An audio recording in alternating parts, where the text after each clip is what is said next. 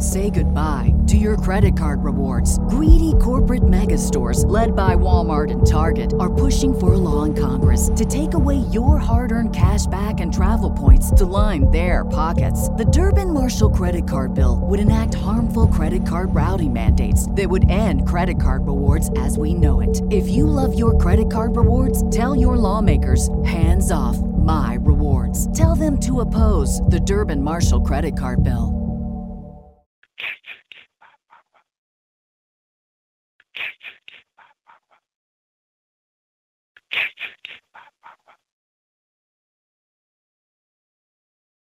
Warning the following content may contain elements that are not suitable for some audiences. Viewer discretion is advised. Hello, kiddies.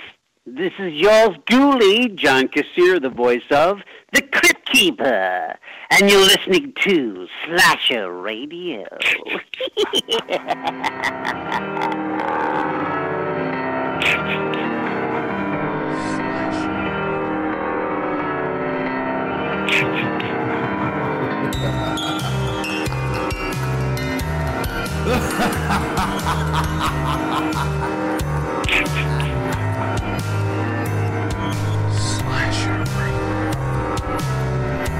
Welcome to Slasher Radio. It's your boy Bones, and I got Bobby Spiezza here. Mink, what are you doing over there? I'm in the kitchen making, Are you making pancakes?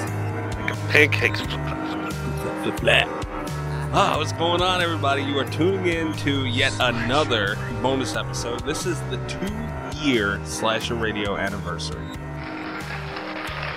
Goddamn right, boy. Mink, two years? Two years we've been doing this. It don't even feel like two years. Right? Especially now, because like we, it, it's been a lot lately, When the fuck has it been two years? dude. What what happened to it?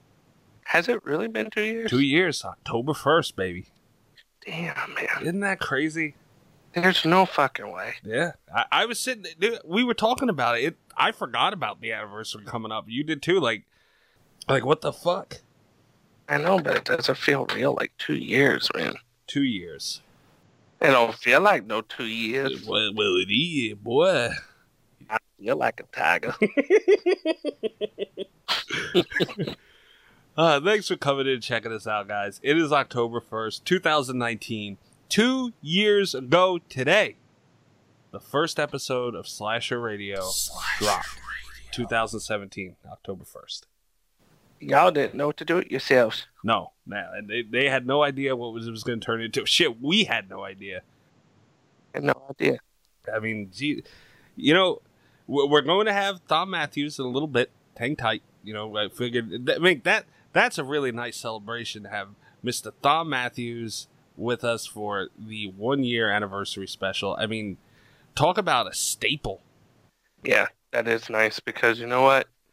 When uh when we were getting into it, but wait, we're talking like way before the podcast and shit, when we started getting into horror, fucking Friday the thirteenth, Nightmare on Elm Street, Scream, that's what it was about. And now I mean like two years, who the fuck I mean, who would have thought in general Mm-hmm. we'd be talking to, you know, anything to anybody to do with Yeah, Jason Voorhees. right. And and not only that, like Jason hasn't like the Friday the Thirteenth franchise. It was known for, you know, like char- characters aren't gonna last long unless your your last name is Voorhees. You know, like they haven't had a um, any real reoccurring characters. And I mean, I know in the original they had um, Adrienne King, and she, you know, was in the first, and then she made her quick little thing in the second.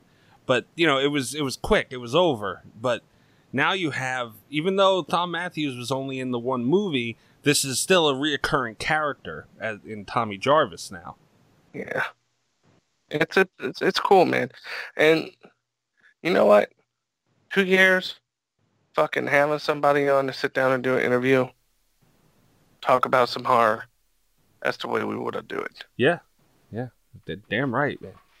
Two fucking years went by quick. So two years went by that fast. Another two years before you know it, Slash Radio will be on the radio, on the podcast, a shit for four years. I don't think they're fucking ready for it.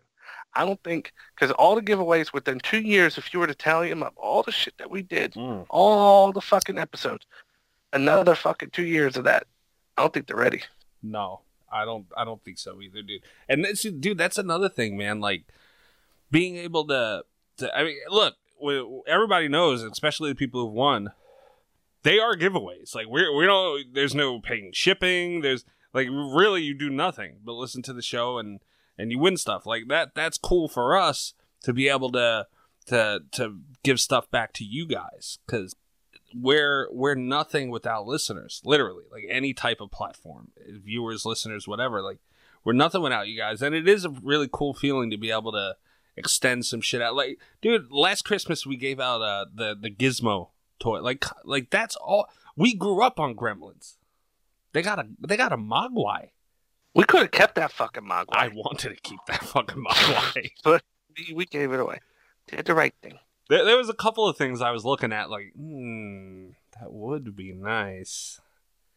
But we It would be cool, but you know what? We fucking gave it to you guys. And all you gotta do is tune in. Yeah, yeah. And you know what? I, I really do feel, because let, let, let's just be honest, our content is uh, an, an acquired taste. Not, I, I don't want to say our content's an acquired taste, but you have to have a certain type of, of attitude, thick skin to you. You know, you gotta really, you gotta be a real one to really take it in and enjoy it and listen to it. So, Man, you said take it in. oh fuck, I did. Damn it. Take it. Uncle Ray Ray's got a game. I did say take it in, but that's what they got to do. They got to take it in in more ways than one, maybe. You gotta take it in. They ain't got no choice. They ain't got no choice. But it's like you know, we get to. I I think our audience, and uh, over the years, we've had a lot of people that interact with us on Twitter. You know, they come, they go. A lot of them have stayed, and I think right now, with the IR Chris's and the the Ambers and and all that, that that this is that we have the perfect demographic uh, or or audience. You know, like it, it the relationship we've been able to build, and with the type of people, you know, like it's because we've had a couple of people who've interacted a lot, and nobody that that I still hear from now anyway on Twitter. You know, a couple of them, not to be mean, they were a little eye rolly. It's like, uh, God, okay. But you know, now I think we've really chiseled down to our core base, and dude, we have the best listeners in the world. I think. Yeah. They they rival the wrestling Yeah, fans. yeah, yeah. So hell, so a lot of them are wrestling fans. I don't know how the hell that happened. Crossed over, mate. They know. They got their senses up. Yeah, damn right. They they know they know what's real, and and we we just appreciate it, man. It's awesome that we've been able to, and the shit we've been able to do. Like we just talked to Bill Moseley a few weeks ago. Like, ugh, Yeah, but that's another thing. Talk about who'd have thought. like, right? you know. Yeah, who the hell would have thought that? And and to us, like it, you got you guys got to realize it's hard because especially like we got Thom Mathews coming on earlier, like uh, later. We're fans of these people. Like we are huge fans of of them, and it's like Yeah. ah man, Where, how do you be professional?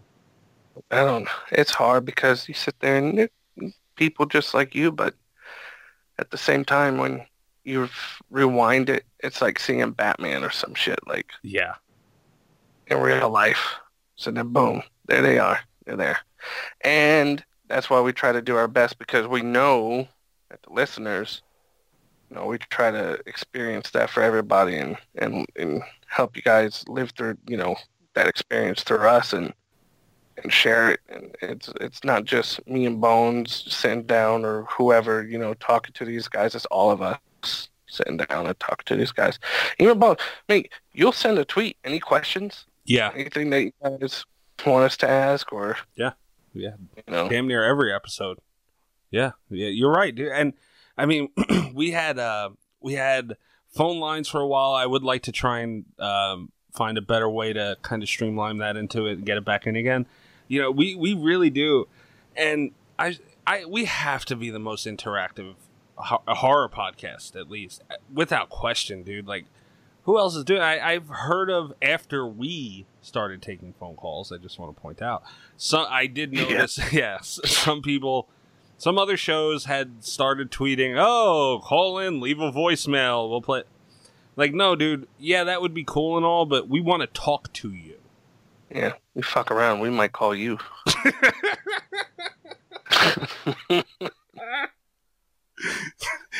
you might you might get a text. Oh, why you? What is it? WYD text from Bobby Spitzer at like two in the morning.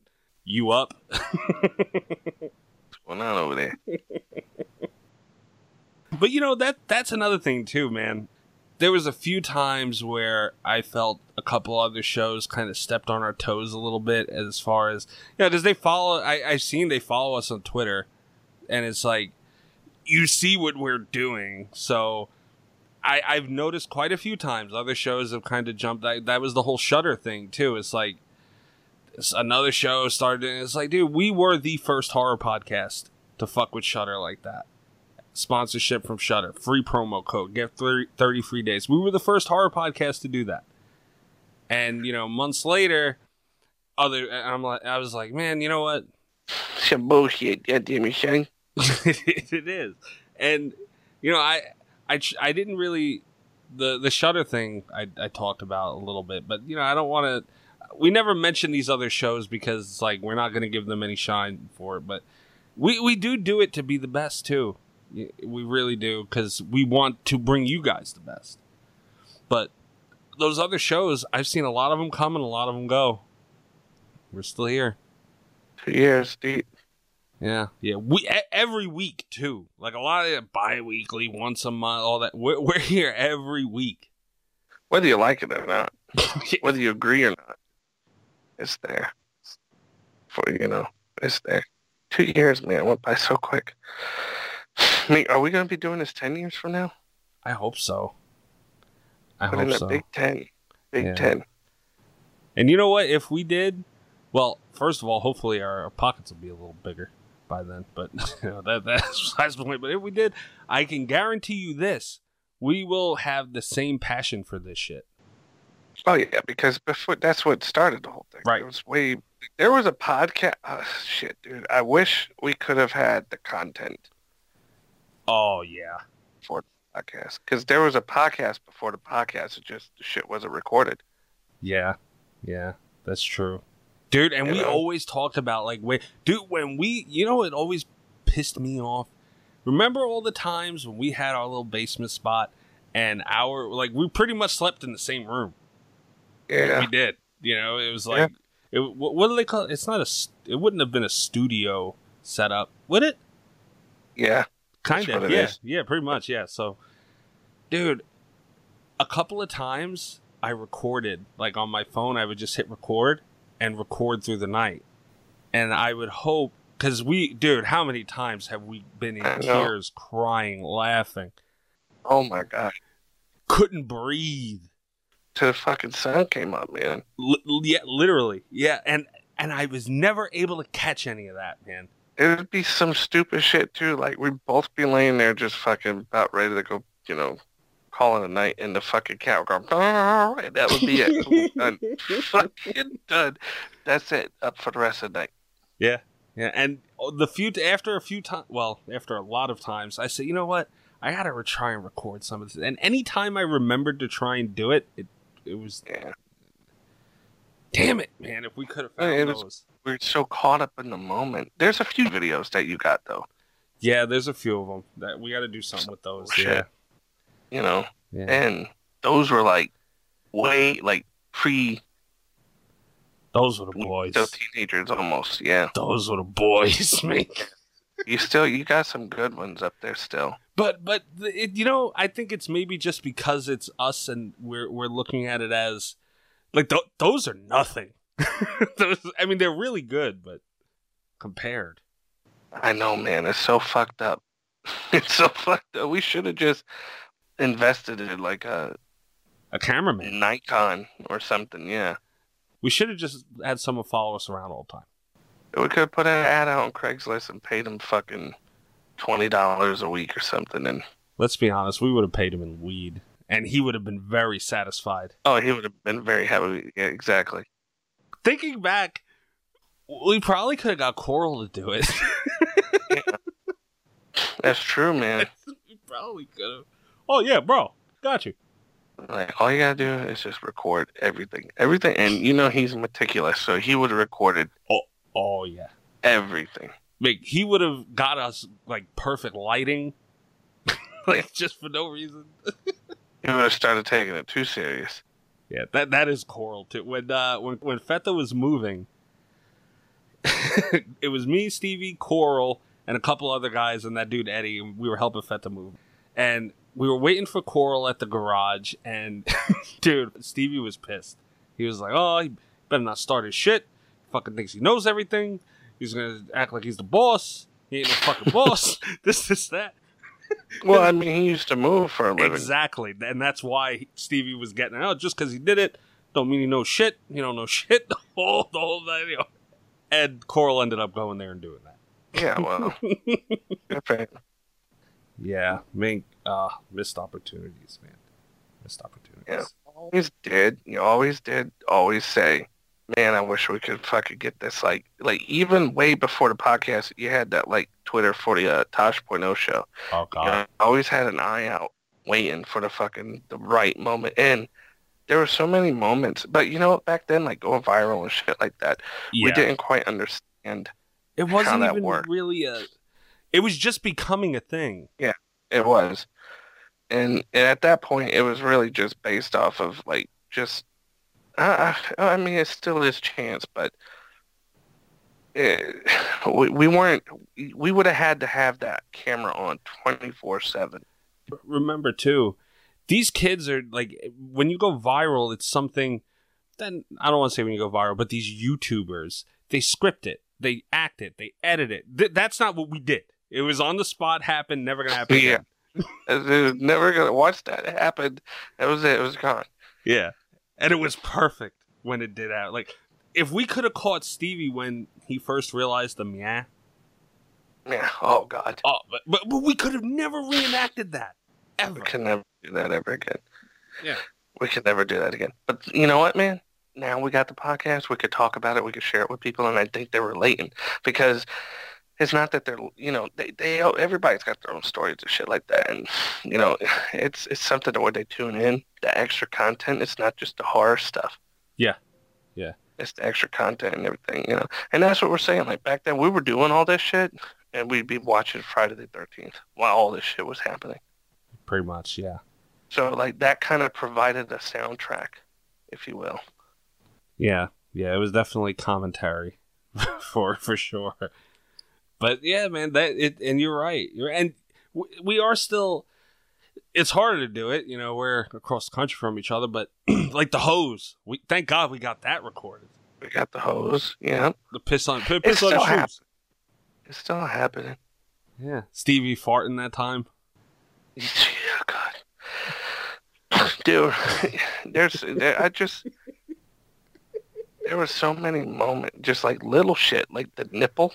Oh God, that our uncle had a, a wife beater that his nipple, the same. What was it? It was the left nipple, right? The left nipple. the left nipple kept coming out for some reason. To even the point where he found it funny. no matter what he did, that nipple would not stay in his shirt when he wore top. It just that's just what it was. If if to us it was it's like that that's something like we had to have had on camera like because if we would have been recording early and that would have caught on, Oh yeah, then people would kind of understand it better. yeah, yeah. The Gaba deal. How stupid is that? The God, you know, oh that pissed him off. That not only did that piss him off, but we we were sitting there, two idiots, blasted out of our faces on a couch, hysterical, la- hitting each other. We're laughing so hard, crying, almost pissing our pants over the word Gaba deal. God, deal. and it, it sounds so dumb, but oh man, wow. It was so fucking hilarious. Nobody understood us though. No. I mean, could you imagine? Because we were sitting, also, we were in my parents' house at the time. my dad had a camera in the living room. And he didn't like us really going there when he wasn't there anyway. Right. So you know he was watching because he knows the alarm went off. We, we got in, or the alarm went off. He's watching, he got an alert, the alarm was turned off. In fact, if I remember correctly, he probably had to turn it off for us. Either way, he knew. So now he's watching. and he can't hear anything. he's but he's watching. He's probably wondering why the fuck we're so hysterical. He, he, I bet a small part of him, as mad as he was, he was like, "I wish I was that guy. What I gotta know what the fuck is so funny." What what is so funny right now? Because like there was not a breath to be taken. no. And then you got Stevie stomping around mad, so he knows it's something that pissed him off. Yeah, he's He's like, "What they oh, do?" man. That shit was funny as hell. Yeah. And, and the camera was literally like, it, it was like our television show on his phone at the time. Imagine Boom, right that, there, right and smack dab in the middle. dude. Oh man, I wish there was access to that shit, dude. Right. Right. Uh, but yeah, man, I mean it's been a ride though. It's been a fucking ride. Got Still going. Got the deal. Yeah. Two years strong. We've had uh a lot of ins and outs, ups and downs, and a lot more up than down, I think. Yeah, this shit has been one big fucking boss ass ride. Yeah. Yeah. The f- and the hard work that goes into it that these people have no idea about. No, they don't know. They have no idea. I don't want them to know. No, exactly. Yeah, no, uh, yeah. No. I don't want them to know. They shouldn't know. One, think they got nice, easy, everything nice till their ass gets on the show, and then we got to put them to the ringer.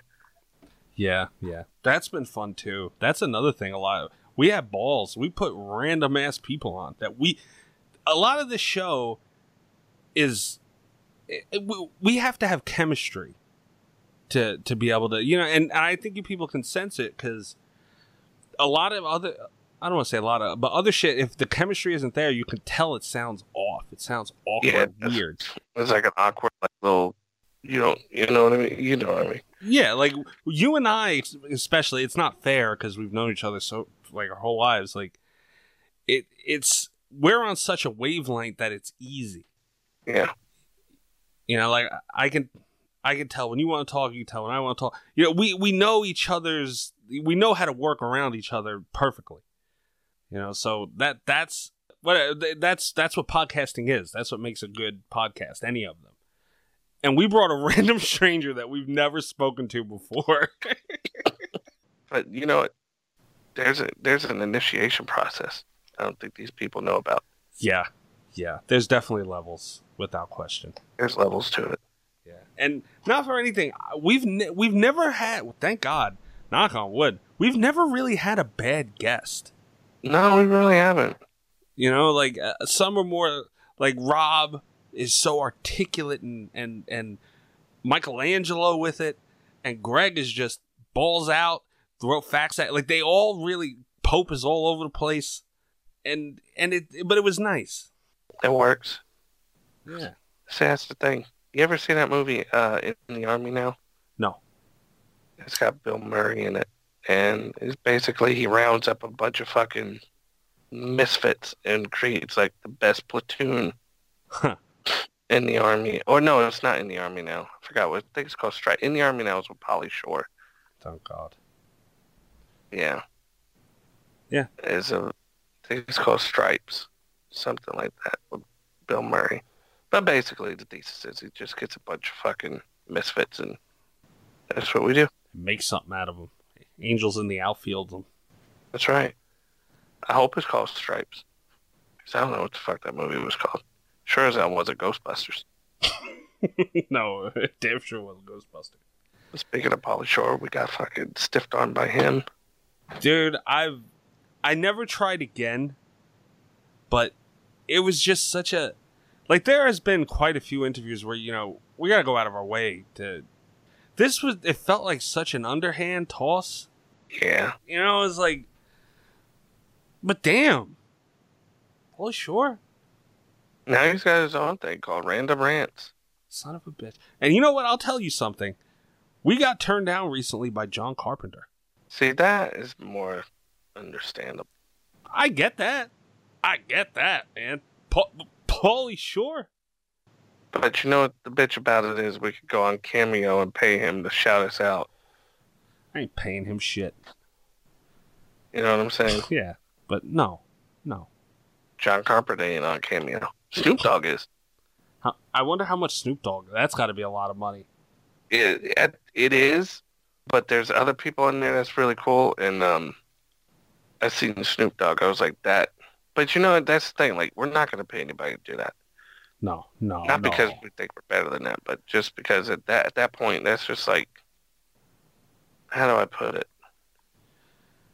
it's um, it's something that definitely. I don't know, man. It's just not. It's not all. It's not authentic. Yeah, it's not the same. No, it's not. That that's empty. I would take Katie Featherston. Oh my god. I wonder if she's on camera. Wouldn't that be a bit? She would be so fucking mad. She would. She'd be pissed. That's what I'm saying. She would be. She'd be like, I got. Oh my god, I gotta do it. Hold on, hold on. Dude, if she Katie, if you are listening again, you can make a cameo right now for fifty thousand dollars and I know at least one person that will buy it. I take out a loan. You gotta do it now. Dude, that would kill her a little bit inside. Oh my god. God, I got a fucking smile wave. Yeah, she's she does not have a cameo. Damn it. Dude, that would have been funny. Of course not. Of course not. Damn it. Oh my god. I'm gonna check often if she's ever on it. Oh shit. If she is, I'm fucking buying it. Yeah, yeah, yeah. And we'll play it every fucking show. Poor Katie. Leave her alone. Mink. We gotta leave her alone. It would be funny though. It would be hilarious. Every show. She said she would do the show if we were nice and nice. Mink.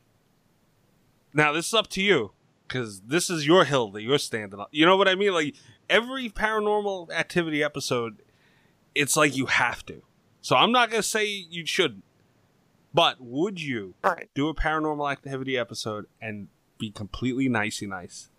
Yes, of course. Would that's you? the thing. Like she, she doesn't understand. Like it became a shtick. Like that's all it was. It- Oh, of course, yeah, yeah. You know, like of course we could. Yeah, for sure. But that's your shtick, though. you know what I mean? It's like how you Oh, gonna know, but then I mean, like you know, for for what it's you know the situation, you know, of course, yeah, man, Maybe we will. and we have. Well, we haven't done a paranormal activity episode. Oh, based on like, At the You know, show, like- the movie, yeah. I I mean, shit, dude. All right. Maybe Paranormal th- Activity 3 coming soon. I did like that movie too. It was good. But I would like to see her in another movie besides Paranormal Activity soon. All right. You know what this sounds like? Challenge accepted, Katie. Challenge accepted. How you like that? All's in her court. Yeah, you know what? Yeah, let's put the pressure on Katie Featherston. All's in her court. Well, yeah, man. I mean, uh, bada boom, bada bing. Uh, here, here's Thom Mathews, guys. We've been rambling. Here's Thom Mathews. Return of the Living Dead. Return of the Living Dead 2. Never Hike Alone. Friday the 13th, the game. And Friday the 13th, part 6. Jason Lives. Tommy Jarvis. Enjoy, guys. Tommy Jarvis.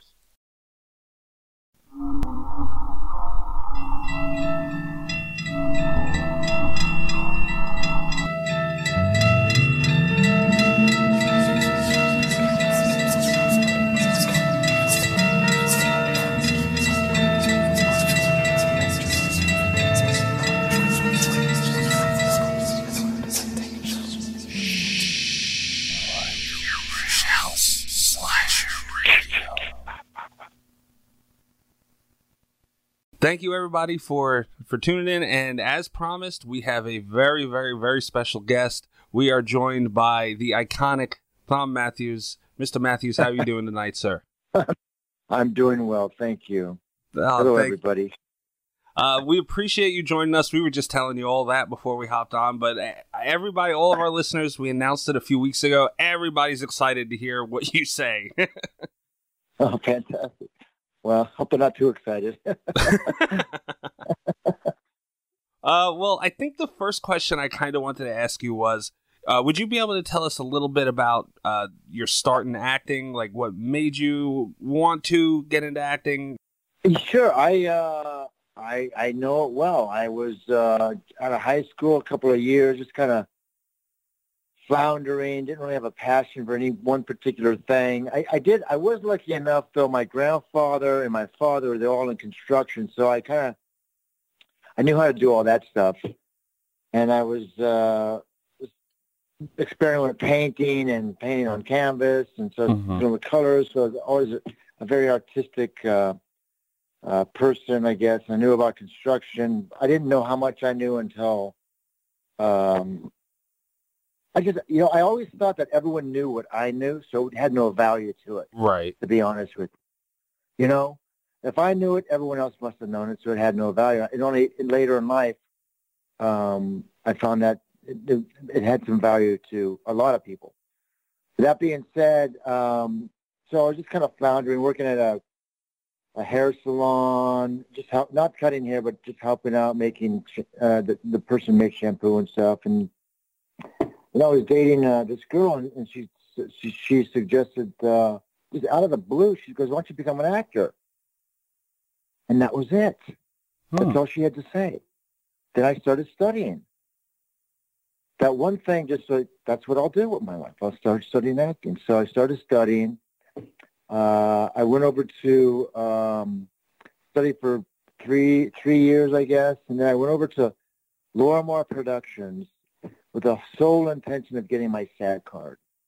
Okay. I figured if I was working over at Lorimar Productions, and at the time they were doing Dallas and Knots Landing and Falcon Crest and a bunch of Flamingo Road was another show of theirs. I think I'm dating myself. But um, so uh, I was there working for maybe a year and a half, and they, you know, everyone knows what you, your passions are and what you want to do. And my job was to fill up the kitchens, restock the kitchens, and there's like three of them in the on the third floor at the Lorimar building, and there's a bunch of them down on the down on the lot. Dallas had their own kitchen on and their own production uh, offices, and Knots Landing and Falcon Crest. All the writers were up, and the executives were up and up on the third floor where I was working. So I I move around a lot. I, I see everybody. So long story short, uh, I ended up getting a walk on on Falcon Crest. Doris Saba tapped Hartley and me, tapped Hartley and me, and gave me uh, a walk on, and that's how I got my SAG card. The day I went to go get my SAG card, I see this guy pulling out of Lorimar. Now, this is over in Culver City. And I went to SAG, the SAG office, which at the time was on Sunset, to go uh, get my SAG card to put down, put down the money that was required. So I see this guy leaving. The next time I see him, I see him hitting me at the SAG office. and it's like a 45 minute drive. So I see the, I see him leaving the parking lot at the same time I do. I don't know what he was, but he was going to SAG and he ended up running into me. so uh, that's how I got my that's how I got started from a, a girlfriend suggesting it, and then uh, working at Lorimar. That's how I got my SAG card. And then I went on to do a bunch of commercials and stuff, and uh, then I started slowly doing films. That uh, my first my first on camera thing was on uh, The Woman in Red. I had a little bit in that, a little cameo. And then my next big thing was uh, was Return of the Living Dead, the big part. Then I got Return of the Living Dead. So is it true that it took you nine months to get that part? It took me. It took. It's true. It's it's it's it's it's true. It was. Uh, what had happened was I went in and read for. Um, well, actually, they put me on tape, and I did the reading for the casting director, Sansi Stokes, and um, she said I did a great job. I said, great, that's great. So I was really excited, and didn't I didn't hear anything for nine months. So you know, a week after that, you're like, no, I, I guess I didn't get it the director didn't like me or something. I don't know. And nine months later, I get a, I get a call back, and I go in, and there wasn't many people there. There weren't very many other actors there. I'm sitting around. Well, it, it comes out through the course of me talking to people that I actually they hired me to do the to do the role, and I was there to read for uh, the females for uh, Tina. Debbie Randolph eventually got it, but there's other four or five other girls who are reading for it. So that's how I found out I got the part. Wow. Um, and it took it took nine months because they were having some legal issues with the with the the name, the rights to the name, and they got that. Out. Oh. I guess I think it took Tom Fox that long to work it out to get the rights. He was the producer on the show, and it was uh, it was a great great experience. looking at your um well i mean just judging by your your acting your career on imdb it looks like that's one of your your first real big roles in an actual in a tv i seen you did tv before but you know in a film so i'd imagine that'd be a little intimidating like oh nine months i guess it's done and then you got to hop right back into it Right, exactly. did you doing doing this film the return of the living dead did you feel the um I, I don't know how to explain it did you feel the the that that movie was going to be be something great because now it's looked back on as you know one of these these hierarchy films and did, did you have that feeling on set with what you guys were doing that it was going to turn into something that No, not not at all. We thought we were just making a you know a, a B movie and playing it for real, and you know had no idea it was gonna. I, I mean, I literally there was some funny parts in it. The situations were funny, but I had no idea uh how they were piecing it all together because we i mean we were acting our asses off for for Oh, yeah. drama you know we weren't, we weren't, it's it's truly a, a dark comedy because the humor comes out of the situations that everyone's in some great one liners and stuff and it just uh was really a pleasure and the music you know really uh kind of it was crafted to help help help that along too so yeah we had no nobody had any idea had no idea at all So how was Clu- it working? Clu was Clu, Clu was Clu was he got hired. He feels differently about it now, but at the time, because he, he's told me so, he he uh, he considered this this movie be- below him, wow and uh, so he was, and he got hired at the very at the eleventh hour. I mean, we were rehearsing. He wasn't there to help. So the first day of shooting, he shows up and he's got a lot of dialogue and he's stressed out and the part he probably wouldn't have taken if he didn't need the, the cash, I guess. But he's so happy that um, he did because it's it, the the movie's fantastic and um, just a great experience for everybody. Yeah, it looked like you guys had a lot of fun in there working together. And um, one of the things We- I noticed in a lot of your interviews is that you pointed out working with Dan, how he got he let you guys have like a lot of leeway. So how was it working with him? You know, he did, he did, and that's really, I mean, kudos to him because that's really unusual for a writer director to let anybody change his words or or bring anything anything to the table or even have a discussion about it. It's, it's very rare, and uh, I've, and I, I and I did I didn't know that at the time. I've come to find that out as I've done other uh, other projects and stuff particularly in TV and stuff, you can't, you don't, you have to say it exactly how they want want it done most of the time. So, um, so the more I worked, the more I appreciated that experience uh, working with Dan, and also, you know, I, I, most of my scenes were with Jimmy Karen, and um, just um, we just had a great time. He was just immense. He'll, he'll be missed. Miss him all the time. We both we, we found out we found on a part two that excuse me we found out on part two that we had the same birthdays, which is November 28th, and oh wow so we we celebrated our birthdays every year. We always had a dinner together. So if it wasn't on the day of our the day we were born, was before or just after him and Alba, and they always came over here to the house to uh, for the holidays and stuff like that, so, which was nice. We, we were pretty close. Oh wow, that's real nice. Yeah, it, building relationships like that off your roles. I mean that that's got to be us as viewers. We just see you guys in that role, and you know it's over, it's done, the movie's off. Yeah. Well, just so you know, when when you're acting with somebody and you guys you make a connection, you swear to God you're going to see them. I mean, it feels like you're going to see them for the rest of your life, but it it never happened. It just because your life catches up with you. You know, you got to deal with your life, your kids, your your wife, your girlfriend, whatever. You just uh, you know, it just doesn't happen. But th- this one stuck, and uh, um, it was a pleasure pleasure to know him. It was a he was really a He's actually my age now when he did he did the role in Oh, wow. uh, Return of the Living.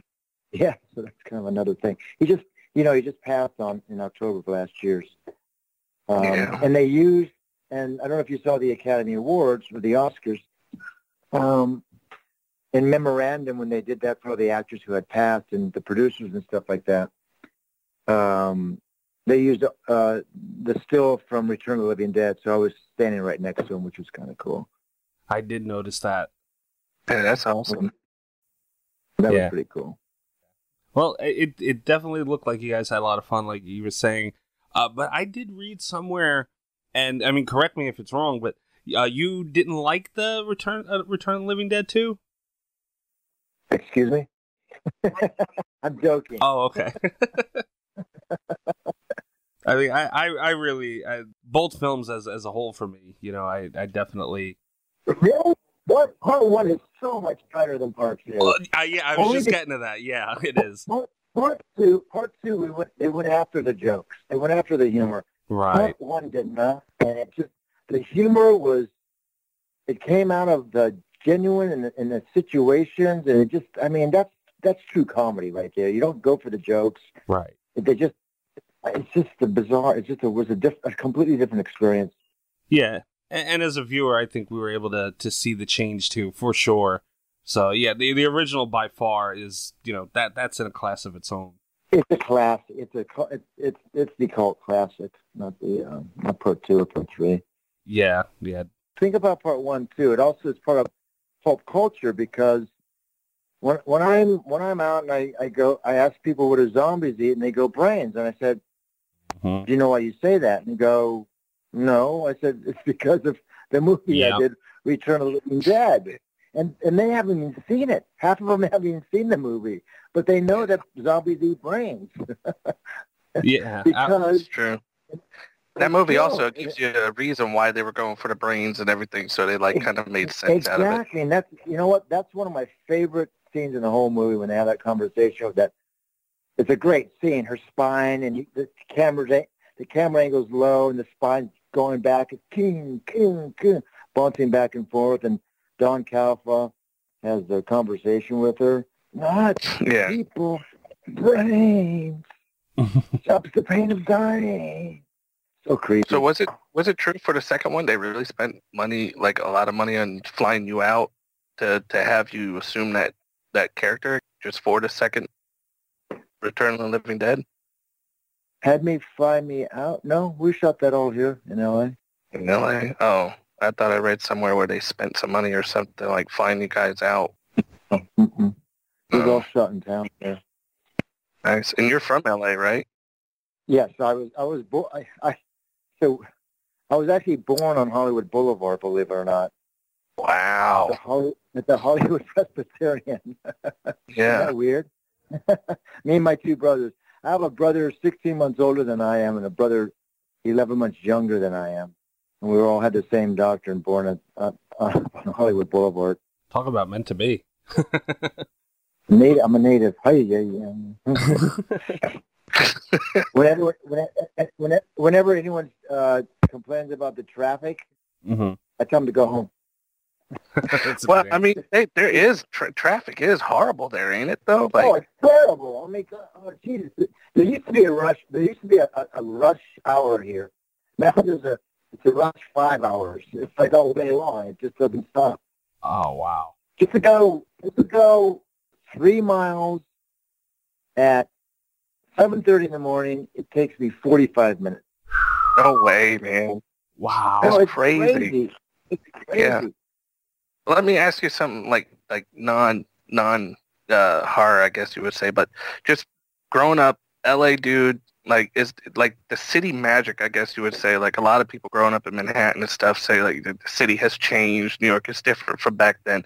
Is that the same with L.A. Like the vibe and everything, just throughout the years? Have you Yeah, noticed that change? It has. I mean, when when actually when uh, Return of the Living Dead was made, there was a huge punk rock scene in Los Angeles and and across the country in certain uh, big cities and stuff like that. So that was that was a real thing. And then um, uh, the the culture changed, and uh, like there's a there's a a street that I lived very close to called Melrose and there's the Groundlings were on. They had a theater on there, the Groundlings, and over the years it became it kind of uh, became like an international street. All these Gucci was on it, and uh, uh, the Groundlings was on. All these international uh, stores were on it, and then that kind of went away, and then now it's kind of seedy again.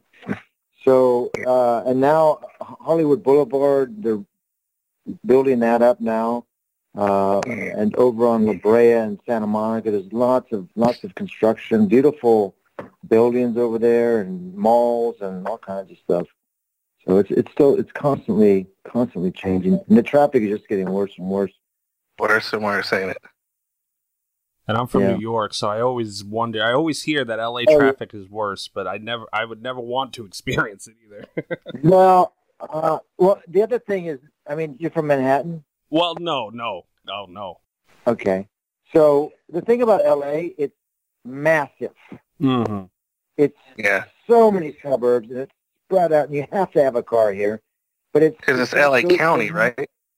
Yeah, it could. No, LA City is just huge. It just goes for there's, there's like there's no fields. It's just buildings and for I mean downtown to go downtown there's buildings all the way. To go past East East LA there's buildings all the way for another you know 40 miles. It's it's just massive. It just it just spread out and you can see it when you land into LAX. You can see where it starts. Yeah, And land wise, it's gigantic, ain't it? It's, it's massive, huge. And then uh, LA County's even bigger. And it- but you'll find fields and you'll find hills and stuff in the LA County, Malibu, and and things like that. But it's I always just, wanted uh, to go there and check it out. Like, it just seems like a great yeah. place to be, especially in this industry that that you, you know, being an Yeah. actor and you're right there in the mix. yes, absolutely. You got to be here or here or New York, you know. Right. Uh, uh, but if you're going to be an actor in Brook, you want to be here in LA because the weather's so fucking great. you get something nice out of it. I think there's I think there's more bums in Santa Monica because they're on the beach and the weather's great. you know, That's if I was a bum and at home, I'd be I'd be in, in Santa Monica. Yeah, I'd rather be a bum on the beach than a bum in two feet of snow. That- Yeah. That's for sure. Exactly. So you said you got your start, you know, your inspiration into acting, and you went forward. At what what would you say is the closest character you ever played to yourself? probably uh, Tommy Jarvis. At Wow. that time, uh, it's probably the closest I had played to myself. Nice. that makes sense because, I, I- at least personally, when I look at Tommy Jarvis, I think of Thom Mathews and Tommy Jarvis being the same person. You know, because when we see you off the camera, it's just like that was that's Tommy Jarvis right there. Right. Yeah, that was the closest uh, character I, I have played to myself, I think. Because, you know, Return of the Living does a punk rocker, and then I turn into this brain-sucking zombie, which, which is a great, I mean, that was such a great part for an actor to play, because this young kid, naive kid, punk rocker, first day on the job, and, you know, next thing I'm tearing ass down the hallway with acid in my eyes, wanting to eat my girlfriend's brains. How fucking cool is that? I, that's got to be a trip to play as an act- like you just get to let loose Yeah. as a zombie. So much, so much fun. Yeah, it was so much fun. You know, I'm dying. I, I'm slowly dying, so you got to kind of figure all that out. How much, how much are you really dying on, on which page? So you got to emotionally and, you know, it's it's a great, Yeah, it's a great, it's it was that in great. mind. Wow. That's awesome. I mean, it's a good segue because you mentioned Tommy Jarvis. Obviously, uh, one of your notorious roles are Friday the Thirteenth, and uh, you guys created something new with Return of the Living Dead. Like that was your own. You guys were fresh on that. Now you're joining a, a franchise well established like Friday the Thirteenth. What was it like getting into that? Well, it was it was well established, but not in my mind because I hadn't really uh, watched them. Okay. So uh, I, I I auditioned. I got a call back to go in. There's like three or four of us to uh, the producers. Frank Mancuso Jr. Jr. and uh, Tom McLoughlin was there, and a bunch of other people. So uh, I got the role. Great. So then I went and looked at Tommy Jarvis in four and five, and uh, to see if I can pick up some kind of mannerisms or something that I should carry over into part six. didn't really see anything. Nothing really stuck out. No quirks or anything like that. Yeah. Um, Right. Uh, so I didn't really, you know, I just uh, just stepped into it and just kind of dissected the script and see what that was, what, what that would give me, and that's that's what I ended up doing. You're right. I mean, he was a. I I- I don't want to. I don't want to say, but in part five, I feel he was more of a uh, a duller side character, and not as far as the acting. I'm just talking. His character was more quiet, reserved. You know, and you were so much. You really gave Tommy Jarvis a personality. Yeah. Well, he didn't look. Look, John didn't. John didn't have a lot to react to. I had Right. fucking Jason to react to, and he was gonna. Yeah. He was gonna. He was gonna start kicking some ass and killing some people. Yeah, but you also kind of expressed more what was going on in Tommy's mind, you know? Yeah, yeah. So I, I mean, I, I had a lot more, and the script is Tom Tom McLoughlin wrote a great script, and mm-hmm. the, it was shot beautifully, and you know, part five, I saw a girl with big tits, I knew I was going to see him in a wet T-shirt or something like that, and kind of, kind of, it kind of, it, honestly, it kind of scared me that I I got the role in part six because I thought, what the hell did I get into after watching part five? It, it kind of scared me a little bit. But I had to go back and reread the script again. Yeah, I didn't see any titties in that one. so I was Yeah, we just, we just, we, we're, we're, we're gonna, um, you know, we got something coming up as far as what we thought is checklist. I don't know if we could say this or not, Yeah. but just between us, I guess one of the things that I feel that a horror movie should have, you know, like the cliche checklist is titties. A horror movie has to have titties, you know? It's just one of those Uh. cliches, right? I guess. I didn't see him in the thing, which Ah. I just saw. Oh, they weren't in the thing. Yeah. Carp- Carpenter's classic. yeah, we were Yeah. just talking about that movie too. Funny you bring it up. Yeah, it's We did awesome. a that one. That's one of the things I pointed out too. There was no titties in that. you No did bring titties. it up. Uh, you guys think very much alike. I'm getting nervous now. Now I don't know what I'm getting myself into. but I mean, uh, y- I was going to ask you about, you know, how do you, it was Tommy Jarvis was a character that was played previously. You know, how'd you go into approaching that? You told us, but you know, just kudos to you to being able to that. That's got to be so different. I can't remember off the top of my head where I've seen it done before, but an actor going into a role, a new actor in the same role, and that's whenever I think of Tommy Jarvis, and most people we think of Part Six Tommy Jarvis. Yeah. Yeah, I was the last. I was the last one to do it. Also, I'm in, I'm in the game too. They use my Yeah. image in the game, which is cool.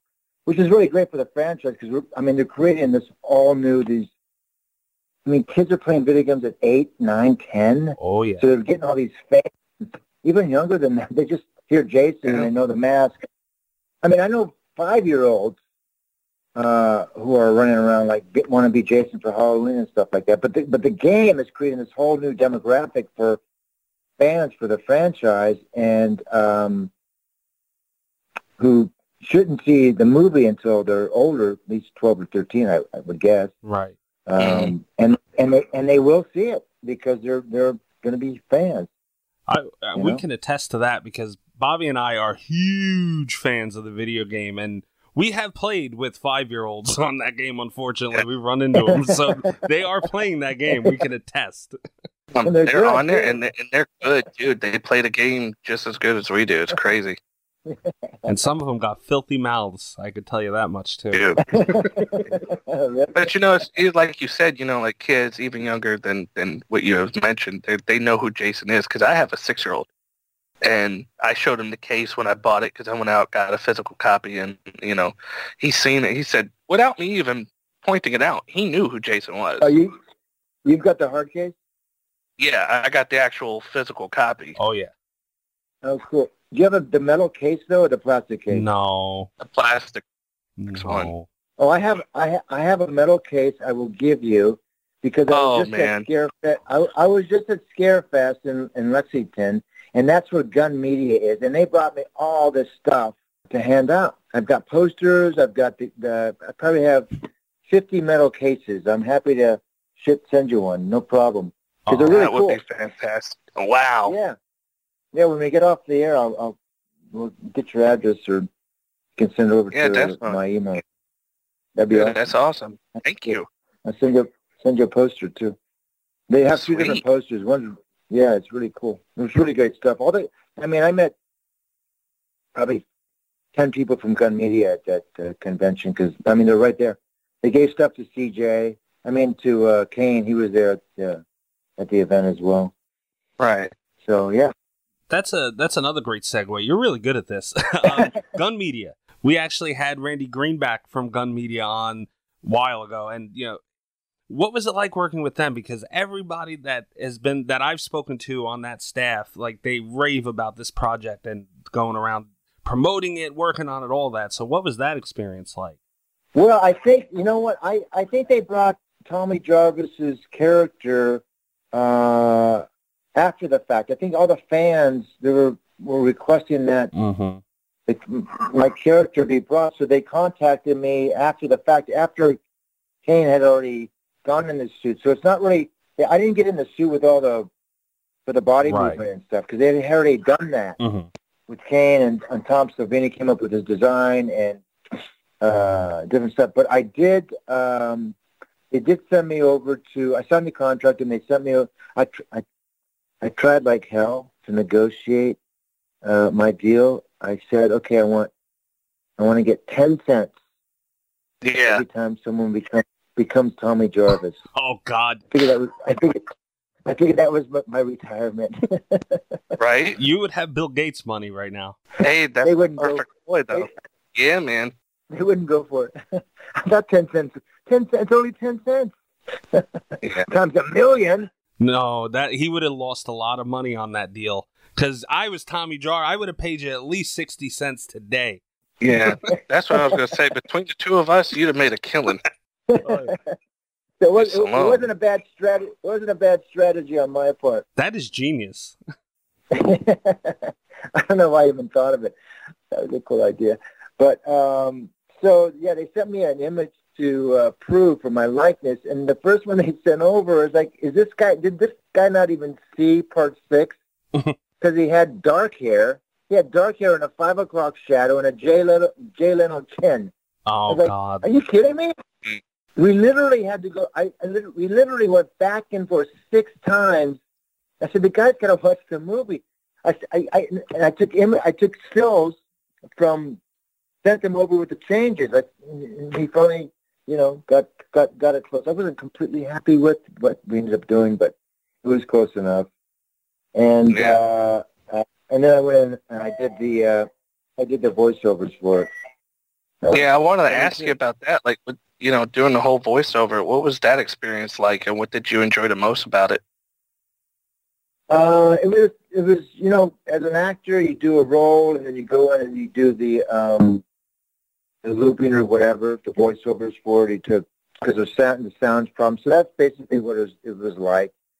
Um, there was some you kind of match your lips to what your image is saying on on a screen, and they, it's all timed out and stuff.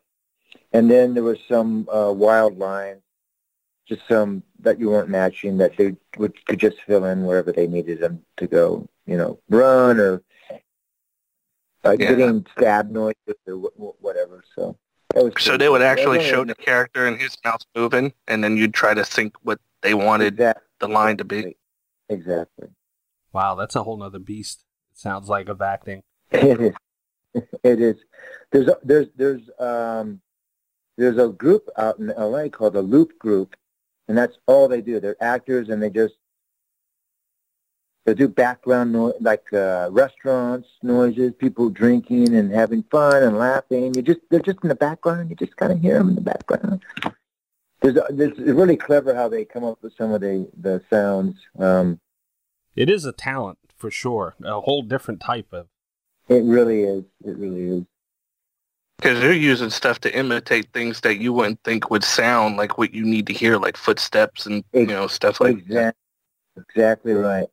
When a body, it's a sack of potatoes when a body drops and hits the floor.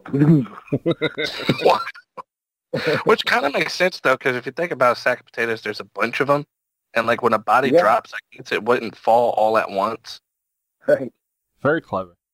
But yeah, we're we're just we definitely had to ask you about that because we are huge fans of the game. Yeah, no, it was a was a lot of fun. I've, I've actually played it and it was became myself.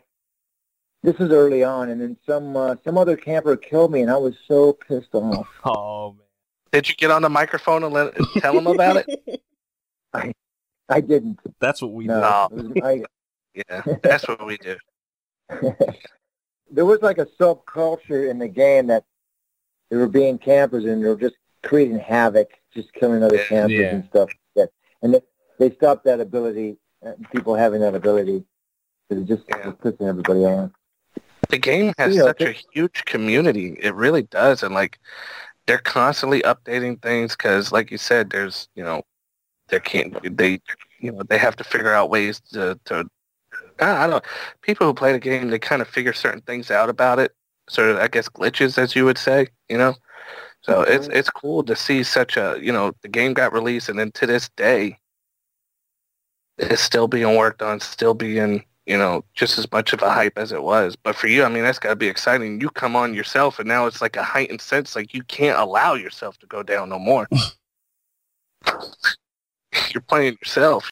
Right, exactly. the the game is is extremely competitive. That's for sure. But um, yeah, I just wanted to get your thoughts r- real quick on also Never Hike Alone was a big deal. How did how did you come across joining in with that project? Well, I'll tell you, I have a very good friend of mine who's a writer. I've known her for 30 years. And uh, he had a roommate, and his roommate had a friend who, they all became very close and talking and stuff like that. And he goes, I hate to bother you, but would you do me a huge favor? This guy, my roommate's friend, is a huge Friday the 13th fan, and he won't shut up now that he knows I know you. Would you mind, please do me a favor? Would you mind, you know, saying hi or, you know, having lunch? I said, I said, sure, just to get him off your back, I'll, I'll say hi. so we arranged it to go have dinner, and uh, it was Barry J. He was the executive producer on Never Hike Alone. And then he, during the course of dinner, he said, would you mind, would you be interested in doing maybe doing a fan film? Because there's this, the legality things going on with Friday the 13th. I said, I'm, I'm thinking in my head, fan film? I mean, come on. Right. A fucking Yeah. fan, fan film, really? I said, sure. I, just send me the script. He goes, I can do better than that. I can send you the script, and we've already shot half of it. I said, great. Hmm. so, ha- having no intention of being in- in part of it in any way. it's a fan film. Yeah. I've seen fan. Right. I've seen fan films. Yeah, They're not very good. they So- very rarely were. He sent me. They sent it over to me, and the first half, and uh, it was amazing. Mm. It was the production value was there, the drone shots, the guy leading uh, Drew acting. uh, It was topical. He had a GoPro. He was like looking for. He he, he rates trails and he comes across a trail and it was like cool. It was great. I said, great. Yeah, I'd like to be a part of it. I think I think it would be fun. And uh, so then Vincent and I got uh, together and we we kind of worked out uh, what we wanted to do. I, I wanted something a little bit different, but we settled on me being the paramedic, and um, yeah, I had a great time. It was only a one-day shoot, and I brought my son up there with me, who was playing the game. He had never seen the act. yeah. He had never. My wife went up, and my daughter and my son, and he was watching the camera, you know, the monitor and stuff, and watching me do my scenes. And he comes over, goes, "Hey, Dad, you're pretty good. Right. you're pretty. You're pretty. You're pretty good at this." You really did do this stuff, didn't you? yeah. So that was a lot of fun. It was fun for him, fun for me, and uh, we, you know, we we we showed it to the Vincent showed it to the uh, reviewers, and they were kind enough to keep my name out of it because when we um, premiered it at the Telluride Horror Film Festival uh, a year ago in October, uh, they snuck I snuck into the back door and stuff like that, and to watch the audience and stuff like that. And when I Cool. showed up on camera, they just bolted out of their seats. It was just so so much fun. Well. And the I like the fact that they kept Tommy in there too. Like when you showed up, they said, you know, they mentioned Tommy. That was awesome. in the Oh, fan film Tommy as a paramedic. Yeah, Yeah, like when you popped up, they Yeah. said Tommy in the film. right. It was on my uh, paramedic uh, costume too. Had my name Yeah. on it. It's little stuff like that that makes us freak out as fans. Little stuff like Yeah. that that's huge. You know, because we know who you are, we know Tommy, but when they mention it and then you have your name on there like that, like that means a lot. yeah, we're talking about doing a sequel, a, actually a prequel, and then a sequel. And the sequel, uh, we do Never Hike in the Snow, and then Never Hike Again. And Never Hike Again actually will take place. Uh, Vincent wrote a great script. It will take place before Never Hike Alone, Oh wow. during Never Hike Alone, and after Never Hike Alone. So in Never Hike Alone, you saw or you heard my fight with Jason. In Never Hike Again, Never Hike Again, you will actually see the fight with Jason. So it's Oh just no! like Wow. it's like passes through Never Hike Alone before, during, and after. It's more from my perspective, me watching him hike, because I'm there, and I'm, and then uh, we're bringing back uh, Vinny Guastaferro, who was uh, the deputy, who's really now the sheriff in Wessex County. Uh, he's coming back, and then we we. We, you see us tear ass out of there in the paramedic uh, truck, and we go to the hospital and the sheriff now, Vinny Guastaferro is now the sheriff. He shows up with two two deputies, and we have an altercation. We got to get this guy fixed, and blah, blah. and then um, all hell breaks loose. Jason shows up, and That's awesome. But uh, so shout out to them too because they did a really good job in uh, impersonating no, you know, Jason amazing. Voorhees. And I think that's why that's part of why it gets the praise that it does. Because I mean, how many Friday the Thirteenth fan films are there? Well, now there's like five or six. I mean, Vengeance just came out, Right. and uh, his name was Jason. Jason Rising. Yeah, Jason Rising, and I'm actually in Vengeance, but I'm not. They just you. It's it's my kids. It's my picture at the end where, where CJ's burning it up. Okay. I heard. Um, but it's my, apparently my children. Uh, so yeah, it's all good.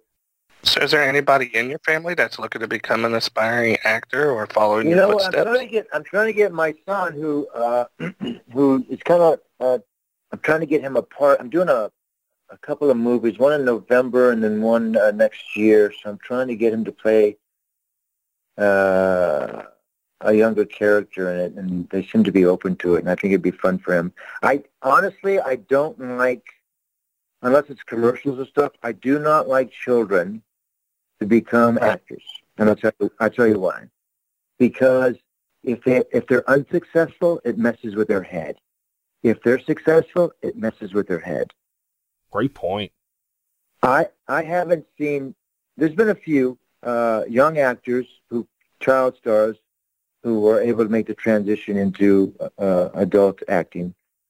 So I always tell people if they want to do it, have them wait until they're, you know, in their 20, 18, 20s or whatever, and then do it that way. Because I've I've known a lot of people as children actors who just it doesn't it doesn't bode well in the long run for them. It's hard for them to function in life. Isn't that crazy? Because like I guess like like I mean I can understand what you're saying, you know, because if I put my six year old in there and I guess kind of like either or because there's such a a preconceived notion about it, you know, like where you're supposed to be in Hollywood and whatnot, and it can kind of affect Right. their minds in a way. and they're and if they don't get you know you it messes with you even as an adult if you keep auditioning and you don't get it and you can't figure out why. And then mm-hmm. especially i mean in my experience i did some shitty auditions and i i would get the fucking part. And then i would do some great auditions i felt and i wouldn't get the part. And it just like it totally mind It mind fucks you. I see where you were going. it just messes with your mind. You can't figure out what the, what the You know, can't- imagine being a kid trying to figure that out. You, you exactly. I mean, and, and if you do great and they you get great reviews, it's going to mess up your head. Yeah. You're going to try and create that again and, and want that and be adored and stuff like that. It's just tough. I wouldn't. I wouldn't do it. I don't do it. I don't have any of my kids do it. So, but uh, he's older now, so he's, a, he's uh, going to be 16. Give him a little taste and see if he wants to do it. He's a very good-looking kid.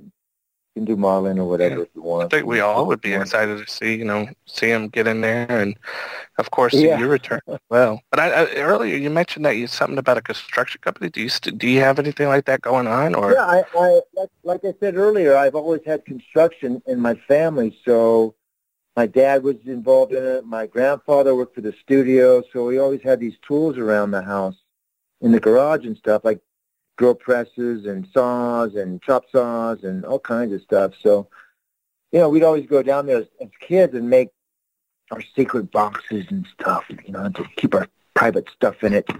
We weren't smoking weed then, but we would stick other stuff in there. And uh, uh, later on, we would, I guess, in high school. Uh, so that was always around, and I took woodshop and wood shop in in in in, in high school, and came up with some cool stuff. So it was always very creative and just always around. And uh, in between acting jobs, and after I got uh, done with Lorimar, um, I, I just hate sitting around. So that's how I kept busy, uh, Mm. uh, doing finished carpentry work for my landlord or my friends or whatever, whoever. Um, and so uh, eventually, it just uh, honestly, it just kind of took off. Uh, started a company. I kind of got into acting because of my. I had three children, and also uh, I was losing money, having to having to go on auditions. Right.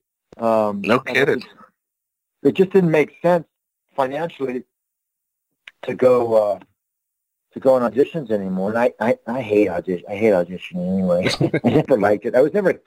I, I'm a slow study, you know. So um, it takes me a while to kind of think about it and, and, and, and get the character and get the feel of the character and stuff. I like to study it and dissect it and stuff.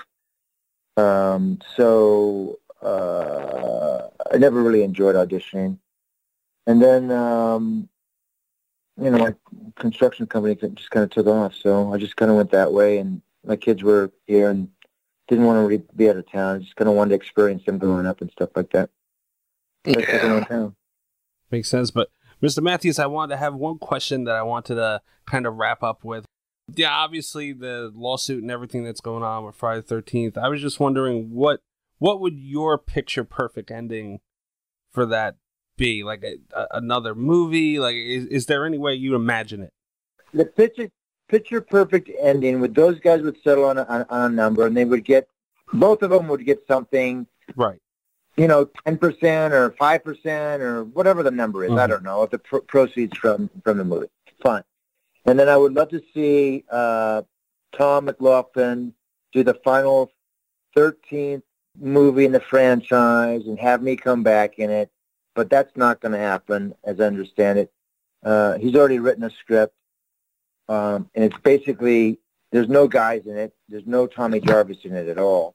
Wow. Wow. Uh, so so there goes my dream. And he also he also he's also I heard him on interviews saying that he thought that Tommy Jarvis was getting too um, watered down from, from all the fan films that I've done. And I Oh my I- god. I called him out on it. I said, no. I said, Tom, I have done one fan film. One, period. To this date, I've done one fan film. He goes, oh, sorry. I thought because, you know, in Vengeance, they kept bringing up your name. Oh, he and he has a cameo in Vengeance in the beginning of it. Hmm. Uh, So yeah, So he was around, and he, he also consulted on it. You know that that's such crap. You know what? I agree with you. Fuck him. Fan films, no one, I mean, the fans see him. It's not a massive thing like a studio would put out, you know? I mean, look, Never Hike, ne- ne- Never Hike Alone's got a, almost a million views, you know, and if you what if you multiply that by 10 bucks, well, that'd be $20 million. So that is a movie, I guess. yeah, but it Never does so much. For, it, it does so much for the genre. I, I agree. Well, I think you know what I think. I think they missed the boat. They should have carried in part seven, eight, and nine the, the antagonist and uh, protagonist in in Tommy Jarvis and, and Jason. They should have continued that. You know, they should have continued that thread. The fans really responded to that. They had somebody to root for finally and, in Tommy Jarvis. You know, so that was Yeah, that was dude, you're right. mistake. Yeah. what they ended up doing is uh, whatever was popular that year, whatever made the most money that year, whatever theme it was, Space. uh, in, in space or kinetic energy or whatever, that's what they ended up form, formulating the scripts after, which didn't really, you know, help the franchise. It's like, I, you know, I can't wait to see the Rambo movie. I mean, I was a huge Rambo fan. I can't wait to see it. yeah. You and me both, man. I I love Because Stallone. I The love only, Rambo. only because it, there's there's a there's a you know with all the Friday the Thirteenth except for Part Five, there's the through line is Jason. He's through Yeah. you know you see him in every one of them, and he does one thing. Um. Uh. So that's Stop. and, and I think they they should have done it after they developed the character of Tommy Jarvis. They could have carried that forever. You know, like the fugitive, or Yeah, it just could have went went on forever. kind of like the Laurie Strode for Friday the Thirteenth. Tommy Yeah. Jarvis. Yeah, exactly. I, I just can't wrap my head around that because it's like fans obviously want it. You know, so it's like you're deterring from what the fans want to look at a stack of numbers for whatever, you know, statistics up that year. And it's like, okay, well, but the fans want this. This is what they're reacting to. There are people in the game who will kill themselves just so they could come back as Tommy. There are, yeah. it's true. There are. Cha-ching, here's my 10 cents. You know. but yeah, um, my last question would be if you have any advice for aspiring actors and with your experience, if there's anything you could tell them, you know, any advice that you can you can mention, what would it be?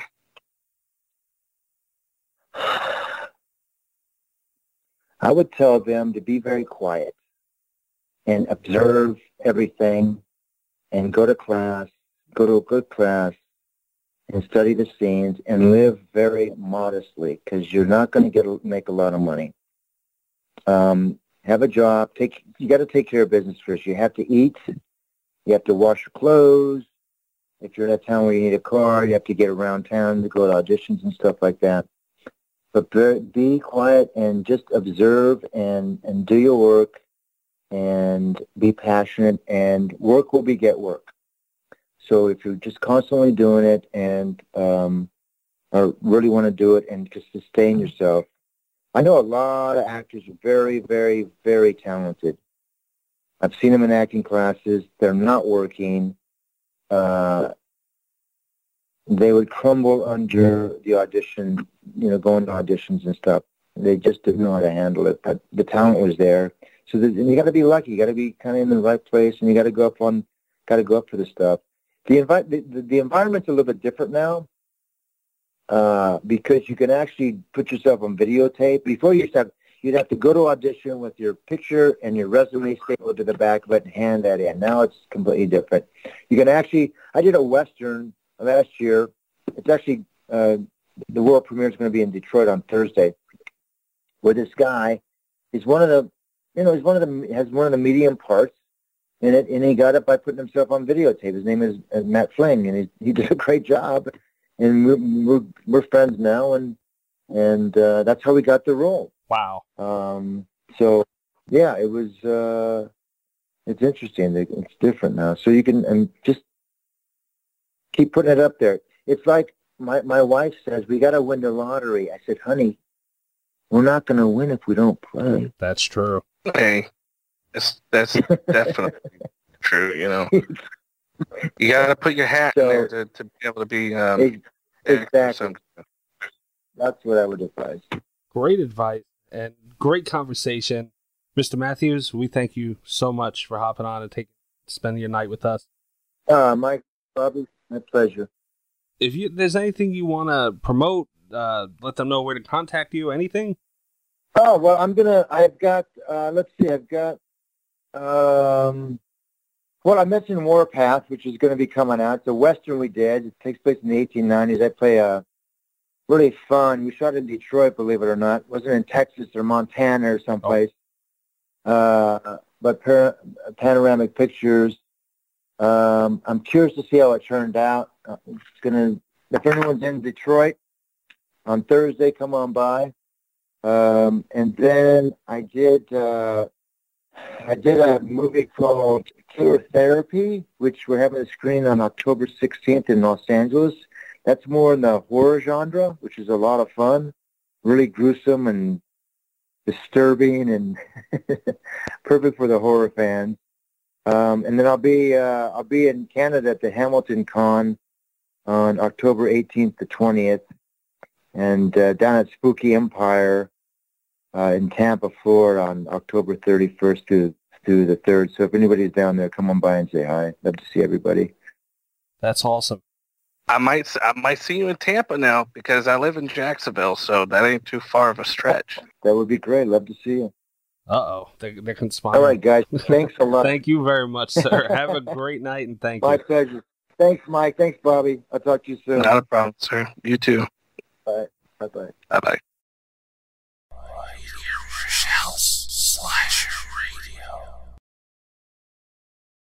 All right, I hope you guys enjoyed. Me, you're gushing over this. I am. I'm really excited. I hope everybody enjoys it. Yeah, yeah. Because I mean, I don't think they can't. Uh, Don Mathews, you said it, and I don't want anybody who's listening who is a, who is familiar with the show knows this is a very good thing. But we don't mean this is a good thing. He's a salami boy. He's a salami boy big time. He's one of us. Yes. He's a salami boy. We just chopped it up with him like it was just another regular episode, man. Yeah, that was awesome, dude. That was really, really, really, really good. I like him. You lot. said he's a salami boy. he's a salami boy straight up. Like he's a he's a homegrown LA native, man. He keeps it real. Like and then like I seen that in his biography. I said, This is this is a salami boy. I said, There's no way this ain't no salami boy. Like born and raised Hollywood, you know, no, not Hollywood, but California, yeah. Right. Salami. Back in that time, yeah, for sure. You know, I just had that vibe from him all, you know, just watching his movies and shit. He's just he always came off that way, and he's awesome. That is awesome. That was like one of the best interviews ever. I think the main thing is like a lot of them, you know, they they want to be themselves, and you know, he just kind of cut loose with us, and that was that was great. He had some legitimate like this is a real dude. Like I know, like you know, he's an actor and all that, but at the end of the day, he cares about his family. He cares about what's coming into his household. If he gets a gig, great. But you know what?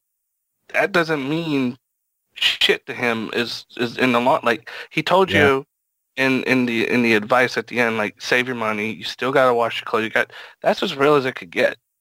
You know, he runs a construction company. He learned a trade. He learned how to put food on the table, and that's what it's about. You know, if I get the gig, great. But what am I going to do if I don't? He, he's real as fuck. I really appreciated everything that he he said on this episode. It was amazing having him on here. It really was. He's a salami boy. dude, if there's one fucking dude out of all the interviews we ever did that I felt like I could go out and sit down and have a drink and like it would be him. Hell yeah, yeah, yeah. Thom Mathews. That's a real one. And then the whole punk rock scene they was talking about like the dead Kennedys and shit in that era. Yeah, Phenomenal, dude. Like he was in the mix of all that. Like what he has and the knowledge and the experience that he dude, nobody knows about that. No, they, they won't. Not in this time and era. You know that shit is long. I It's wish. I wish I was fucking around in L.A. back at that time and his age and stuff. Like that's where I feel like I should have been born at. Like right. amazing. Because that was you. I could feel the passion in you. Oh, dude, that was phenomenal. I felt something, man. It was spiritual. I felt like a connection. Is he your new Rob Zombie? As far as an actor, yeah. Yeah, so that that was awesome, man. He opened up about a lot of stuff and just real conversation. Yeah, he opened up. He he he really um gave a lot of insight on how it was coming up for himself as an actor and the reality of being an actor and what's going on. And you know, a lot of us normal people, I guess you would say, like there's we would assume there's glitz and glamour, but it ain't always sunshine and No. rainbows. And he wasn't afraid to to go ahead and give you that side of the story as well. And you'll see in the interview, or as you have heard in the interview. Yeah, that was that that was awesome. That was, this was make this was a great way to celebrate our our our anniversary because I mean we had a salami boy on someone one of us real guy. It was perfect. I fucking dude, I turned down a blowjob for this. wow. Okay. I would. I would. I Wow. would. Okay, all right. I, I mean, I love Tom and all, but I, I don't know if I'm doing that. Turn down. Turn down. Clear it next week. You know what though? I wonder if he would. I hope he wouldn't. Because you know what? He just, He's so real with it. yeah, he's so real with that. I hope he wouldn't, you know? You know, I wouldn't, I wouldn't want him to. I don't think he'd want to either. But uh yeah, so thank you guys for checking out our anniversary episode. Thank you guys for supporting us for these 2 years. It's been awesome. And uh this is if anybody who's familiar, you already know. But for any new listeners, you know, this is this is what you get. That's what you get. So buckle up. Yeah, it's going to be a long one. You don't know what's next. We're still waiting on an email from Rob about his and all that. So we'll let you guys know. Stay tuned. It'll be posted on the website. Oh, it's going to be posted. But you know what the sad part is? Rob, Rob will probably put us to shame. Even if it's small. Even I don't know how that works. Even if it's small, I don't know. That's how it works with him. It's true. Even when it's small, he makes it so big in, in different ways. But uh, yeah, guys, thanks for checking us out. So we're gonna have our regularly. This isn't replacing our weekly episode because we grinds like that. So later in the week, you can fully expect our regular weekly episode. We'll be back this week, and we'll be back next week, and the week after that, and all so on and so forth. Uh, you can keep up with all that by subscribing on iTunes, on Google Play, on iHeartRadio, Stitcher, all that shit, wherever you get your podcast from, except Spotify. Fuck Spotify. Spotify. Wow. Yeah, that's right. Really? Yeah. They, they, they want us to change our RSS feed. And, uh, we ain't doing it. Why did they want all that then? I don't know. Uh, but you know what? Fuck Spotify. So, anyway, go, go, go, subscri- uh, go subscribe to us so that you don't miss anything every week. And go to slasherradio.com. You can also catch all our shit there. The best way to contact us is on Twitter at Slasher Radio, or you can hit me up at Mikey's Dead. Mink, where can they hit you up? You can hit me up at. Bobby Spitzer Oh. with two R's. And I'm telling you, when you log on to my profile and you see that face, I'm going to bring you all the biggest and baddest that there is, hugest on Twitter, Oh. the biggest on Twitter, Oh. low hanging balls swinging left, right in your mama's face in the kitchen. Ooh, I'ma be cooking them pancakes, boy, but naked, cheeks flapping, Bobby cheeks. Don't forget, see you on the playground. Damn. Wow. I can't How's follow that. I, I, I can't follow it. It's, it's not, the episode's over. I don't know what the fuck else to say. I was I was trying to get inspiration from the from wrestling. Make Yeah, I, I can tell you were very. Yeah, I felt it. Very good. It. dude, there's nobody who promotes better than wrestlers, right? That's right. Wrestlers and Bobby Spitzer. So, on that note, check us out next week, guys. Good night from Slasher Radio. what the fuck would that go I don't know, man. I just had I just felt like you know fucking letting letting the letting it raw smack down on that kitty ass. Wow. All the best of Slasher Radio podcast.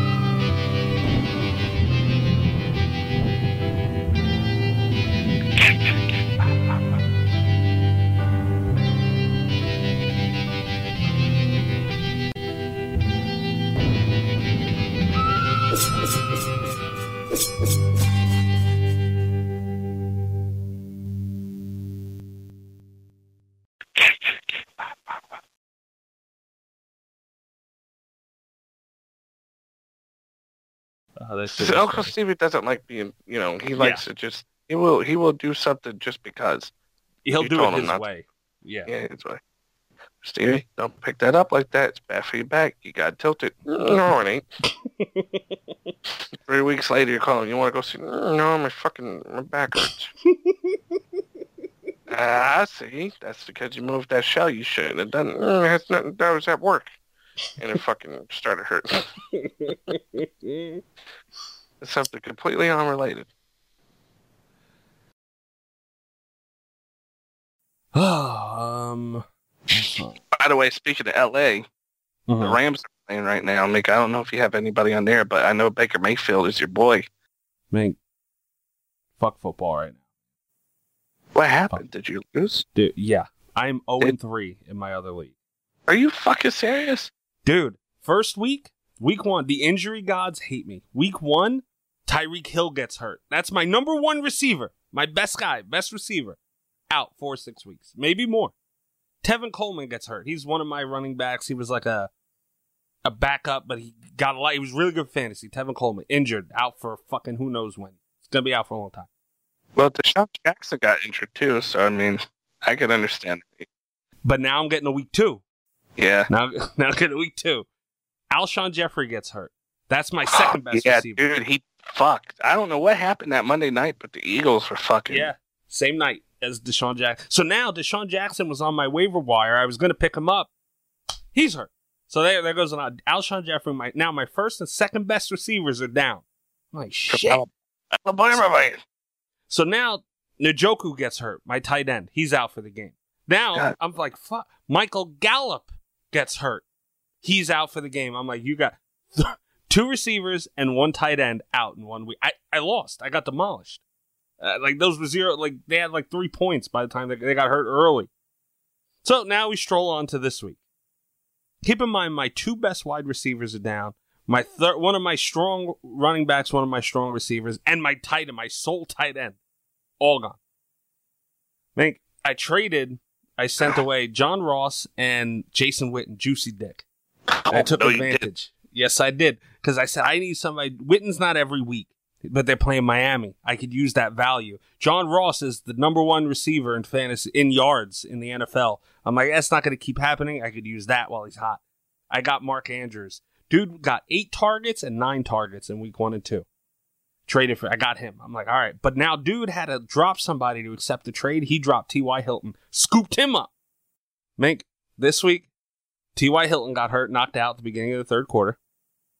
And Saquon Barkley. Oh yeah, that was a fucking major Mink. blow. Mink.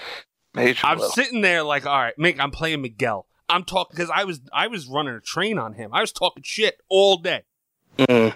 All that that uh, emoji thing I sent you, the an emoji, whatever. I did. There's like a horse one, and whenever one of my players scored, I went on there and went touchdown T.Y. Hilton, shit like that, because it looked country.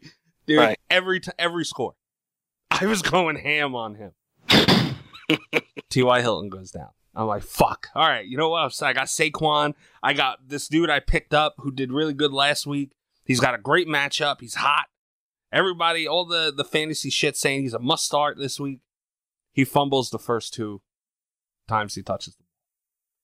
He does nothing. Saquon Barkley hurts. So now I'm sitting there like, all right, he better come back in this fucking game. The next time I see Saquon Barkley, he's got crutches and a fucking walking boot on. Yeah, he wasn't coming back, man. No. Man, I'm in shambles. I'm in shambles. Still got Tom Brady. Not in this league.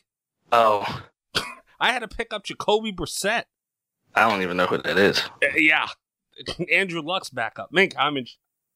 And now Miguel's talking all kind. I had to put my phone on silent. I, dude, I was I was a cranky little cunt today. Well, you got something to be happy about, man. Everything made right with Thom Mathews. That's that's what I mean. This was the only good thing about today. Like today was miserable. So I got I got pissed off at around three three thirty. I was only up since one. Shit. So I, was, I got like two and a half hours, three hours of happiness in. That's about it. It was all it was worth.